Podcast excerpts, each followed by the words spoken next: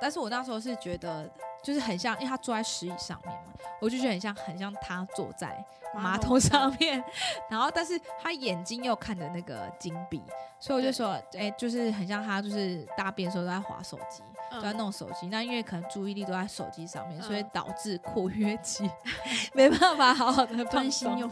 对。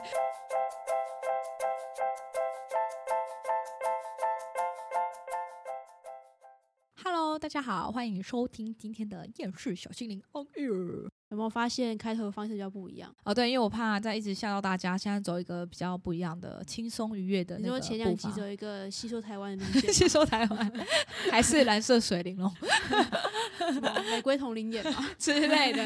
因为我刚刚其实有跟小比特就是稍微聊天一下，就是因为我一直跟他说，我觉得我今天好雀跃，一个比较重大的事情解决完之后，整个人心情愉悦。今天要先脑筋急转弯，整个大改变。简称大便，不是啊，就 是很难笑。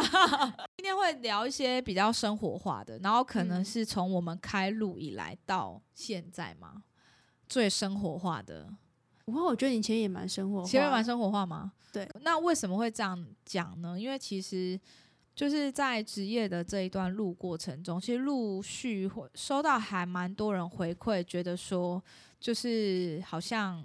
他觉得我们解牌还蛮生活的，我觉得有可能是因为像有些学会说，他们就可能有时候会看一些老师啊，或是可能看一些影片，就是解牌，就感觉好像一定要问世干嘛之类的，才会就是碰到塔罗牌。好了，可是一般的人也是要问世才会碰到塔罗牌。大家对塔罗牌的印象都是觉得，就是可能解牌都会比较靠牌意呀、或比较生硬，就是有一个固定的公式模式。然后他觉得，就是有时候我们会在解一些。就是生活中小事，或者在跟自己的塔罗牌对话的时候，他们觉得嗯，很好笑，就是会觉得你怎么可以联想到这个，可是又好嗯准，然后又好好笑的感觉，然后所以才想说，那是不是我们可以举几个例子，就是让大家感受一下，就是他的生活。那我必须说，有时候他的生活啊，大部分就会用到比较用到图像的联想力解牌这个技巧。为什么？因为呃，毕竟星座啊、元素这些，有时候会是比较死的、比较硬的东西，所以当然，除非你这个东西很生活熟化，你可以千变万化。但是我觉得，再怎么变也变不过图像的联想力，因为人家说想象力就是超能力嘛。还有再来是说，就像我之前健康那两个特辑讲的，就是毕竟它是两百多年前的作品，所以要符合现代很多东西，也只能想办法用那个图像。然后再加一点你的想象力去做联想，这样子。好，那讲了这么多，其实今天会举几个例子。最近一个就是昨天，昨天在跟学生练牌嘛，然后那时候就是就是有人想问说，诶，老师我想知道我就是最近便秘的原因。嗯，对好，他就抽到金币皇后第一张，他说一一抽到金币皇后，诶，你真的便秘耶，好多哦，你看屎都挤在你的肚子上面。啊，所以大家说不能不能照排解就这样，总不能说你便秘哎、因为你怀孕呢、对对对，或者啊，还是有屎宝宝之类的。屎宝宝是怎样？以图像来讲，就是屎真的都卡在他肚子上面嘛。那你可以解说，因为他坐太久，但是我那时候是觉得。就是很像，因为他坐在石椅上面嘛，我就觉得很像，很像他坐在马桶上面，然后但是他眼睛又看着那个金币，所以我就说，哎、就是很像他就是大便的时候都在划手机，嗯都在弄手机。那因为可能注意力都在手机上面，所以嗯导致括约肌 没办法好好的放心用，对，但这有点带入我个人生活经验，嗯因为我后来发现，如果大便 划手机的话，很容易分心。就真的没办法好嗯放松。对，然后那时候他说再抽一张空白牌，呃，不，不是空白牌，补补充充牌。对，然后补充是愚人牌，然后又是正位。但是愚人牌很特别，你不觉得愚人牌跟金币皇后它的姿势是完全相反？一个是往前弓着那个肚子，嗯，然后一个是直接往后仰，然后肚子凸出来。然后所以我又看到，呃，第一眼又吸引我又是肚子。然后我跟他说：“哎、你最近是不是没有运动？” 他说：“啊、对啊，最近真的也比较少。”我说：“那因为加上久坐又没运动，然后又又分心嘛，划手机，所以的确真的就是 便秘状况比较严重一点点。哎、讲好像有点尴尬、欸，对，好像有点空虚。可是你要示范一下，如果这题用排异来解的话，用排异哦，好排异，好吧，那好难哦。好排异就是哎，对耶我刚刚都考一考，对我都忘记忘记要先讲解排异。好，可是我刚刚讲，因为金币皇后，好，首先她有个排异是她怀孕嘛，她有一个怀孕的讯息，因为她金币在她的肚子上面，这是千真万确，我真的没有胡淆你们好吗？好。有 你之前前一集已经讲过了。对，第二个是就是金币皇后，她第一，毕竟她是皇后嘛，皇后嗯她是一个比较成熟的女人，然后她所以她在呃搭配又是金币，金币是一个比较务实踏实，所以她是一个很务实踏实的女人，跟我好像是讲废话。好，务实踏实的女人做事会怎么样呢？她就一定会追求一个结果，对所以你也可以说这个金币它做事一定会追求一个结果，要一个果实。对你不能每件事情说你都会解，你会有怀孕吧？不可能啊！或者说，哎、这件事情可你会有一个成果，会有一个至少会有一个收获这样子。嗯，好，那大家还有看到它前面嘛？前面有一个那个那个小兔子，我跳进来了，我跳出去了，我跳进来，跳出去了。然后人家是说啊、因为兔子跳来跳进去，感觉会很干扰。可是这个皇后呢，她的眼睛却很专注的注视在她的金币上面，而且嗯，画面看起来很很很宁静、很专注，所以她有很专注、不被别人打扰的意思。嗯嗯，好，那如果用她的星座去解，哎，考考小比特这张不是我刚刚才在听呢，啊他说的这样子跟他大便有什么关系？他没有关系啊，你不是说叫我把那个对啊，如果这个这个 好他他便秘的原因，哦所以啊，过于专注在他眼前的这个东西啊。但是他眼前大便的时候，眼前有什么东西呢？通常就，所以我就联想到，因为金币亮亮的嘛，我就联想到荧幕也是亮亮的，哦，就是手就是手机。我想说，过于专注于自己的事。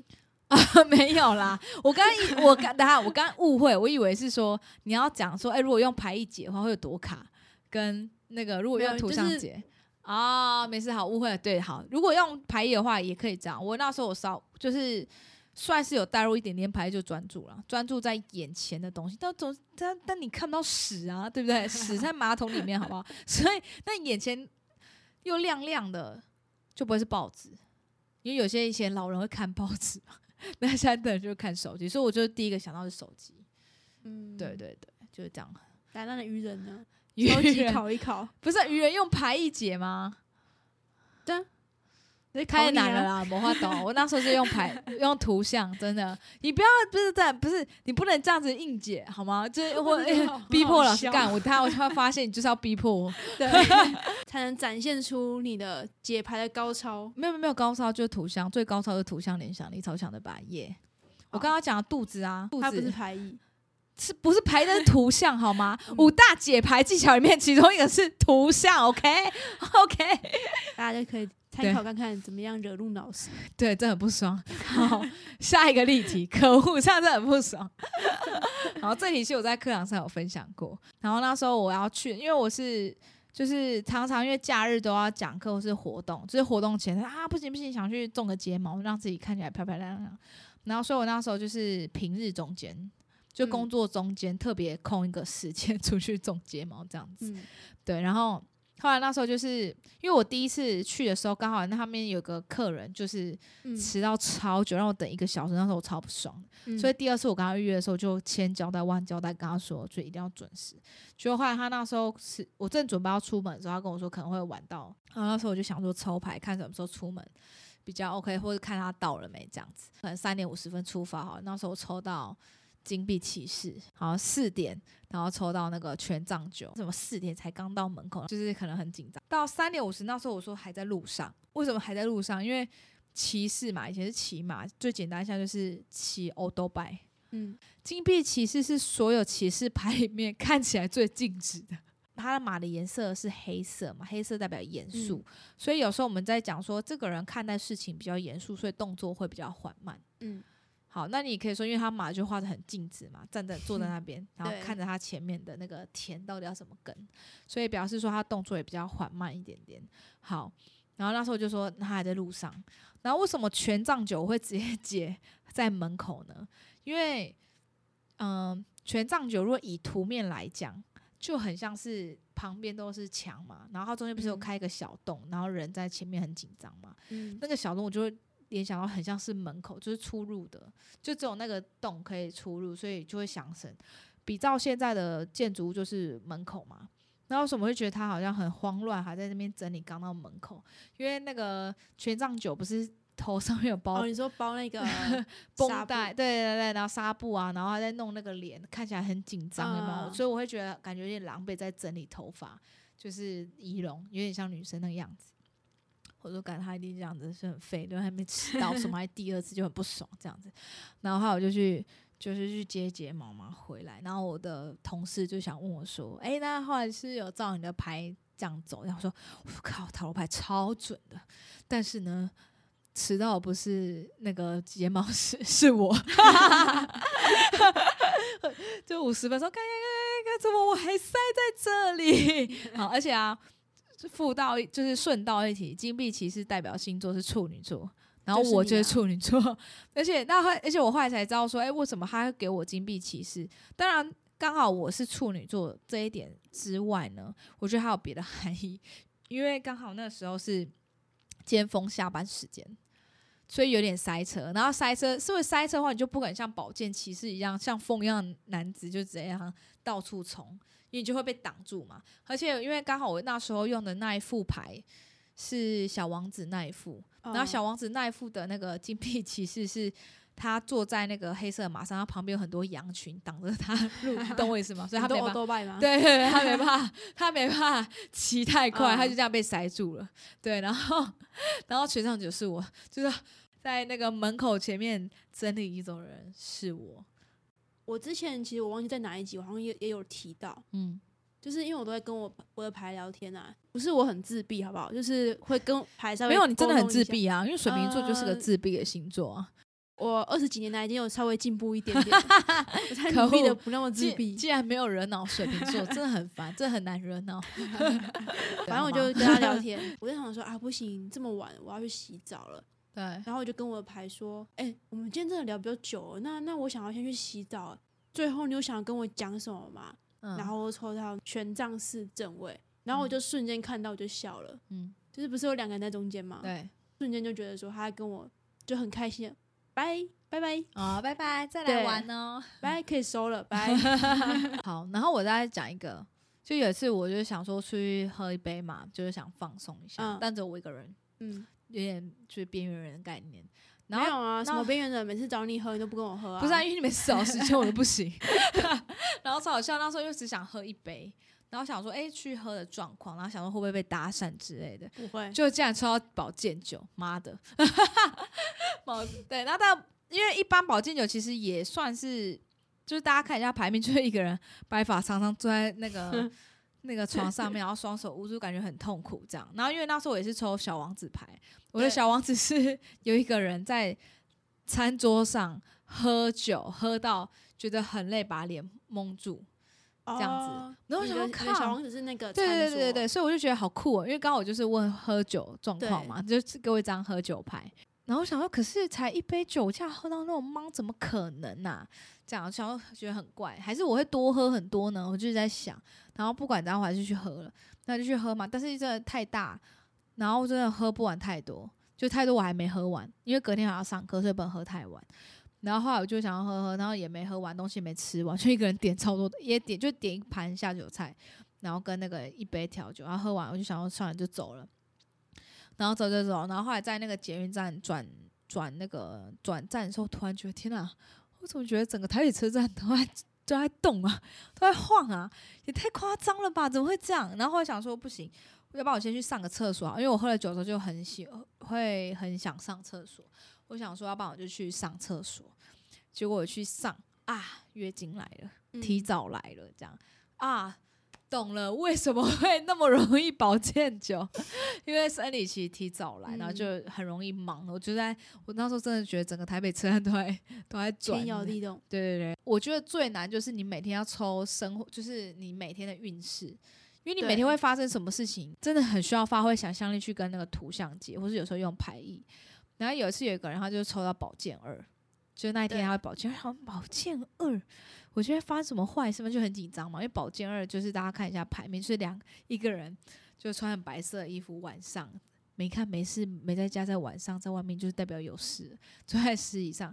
然后两个宝剑不是是一个叉叉的形状，拿在手上。对，那通常这种姿势都是有一种抗拒啊，然后还没有准备好被就是面对现实或被别人知道他的心思，然后甚至是他眼睛不是又被绑绑一个白布条，嗯，就是他没有要认清现实，然后有两件事卡在手上的感觉，所以他就有点紧张，然后就他去看那个牙医，然后牙医不是说，哎、小姐先躺躺这边嘛，护士布一盖上去，哎、这不就是宝剑二的感觉吗？那这个姿势下还有点像，但是他可能没有刚好完全交叉，他只是就是可能有点就是抱胸啊，还是什这样抓着，没有躺着躺着，呃哎、对，对半躺着，呃半坐躺着，然后又盖着头，脸又盖着布，嘿，宝剑二的姿势，我就觉得好很好笑这样子。对，然后所以呢，为什么要录这一集？就是想跟大家说，其实塔罗牌是还蛮生活，而且很好玩。而且你刚刚讲到宝剑二的时候，发现就我就想到说，前嗯几天就几个朋友，我们这边对无聊在那边比说，就玩玩桌游，然后我们比说谁最早到家，然后就一人抽一张这样子，然后啊，然后就有一个朋友，他他也是抽到宝剑二，嗯，然后我们就是想说啊，宝剑二，那这样到底是什么回事？为什么会抽到宝剑二？就是大家都到家，然后他就自己自首。我知道宝剑二什么什么意思了。嗯我刚刚在北车找不到我我的摩托车在哪里，找很久找不到。而且 怎么找？感觉到前面一片空白。对，而且那时候也是晚上。哦，对，而且这重点是他左走右走，左转右转他都不对，因为他会忘记他自己他根本不知道。该往哪里走。对，好了，所以 没有啊，就是想跟大家讲说，因为如果说，当然有时候有一些听众听这个故呃这个节目，有一些可能他们在自学的阶嗯段或什么，那你就可以去思考说，因为毕竟书上比较难去讲到说，那你生活可以怎么解，因为大部分都是讲解牌意，所以也告诉大家说，诶其实有时候你发挥这样想象力。然后去跟生活中一些事情连接久了，如果你有在做记录的话，其实你解牌上你图像的连接能力会非常快。还有再来是，虽然很多学生他没有自学，本身就是我们学生，就会问我们一个问题，就说：“哎、老师，你为什么你的图像能力可以连接这么好？”像我的另外一个伙伴，他就是图像真的很强，我觉得他超有想象力的。可是他怎么垫呢？就是真的很大量的累积嘛，去嗯有去抽牌做记录。然后我个人认为最难的就是 每天的生活你会发生什么事情，那那个就是最考验你图像解牌的。诶，这样有一个很震惊的结尾，好难得哦，录了十几集，终于有一个比较正经的。哪有我们前几集应该有比较正经的结尾？我们前几集在戏说台湾，你忘了吗？就只有前两集，但是我们也很认真，好吗？我们是很正派戏说台湾的，OK？OK，对，好了，那今天就讲到这里喽，我们下周再见，拜拜拜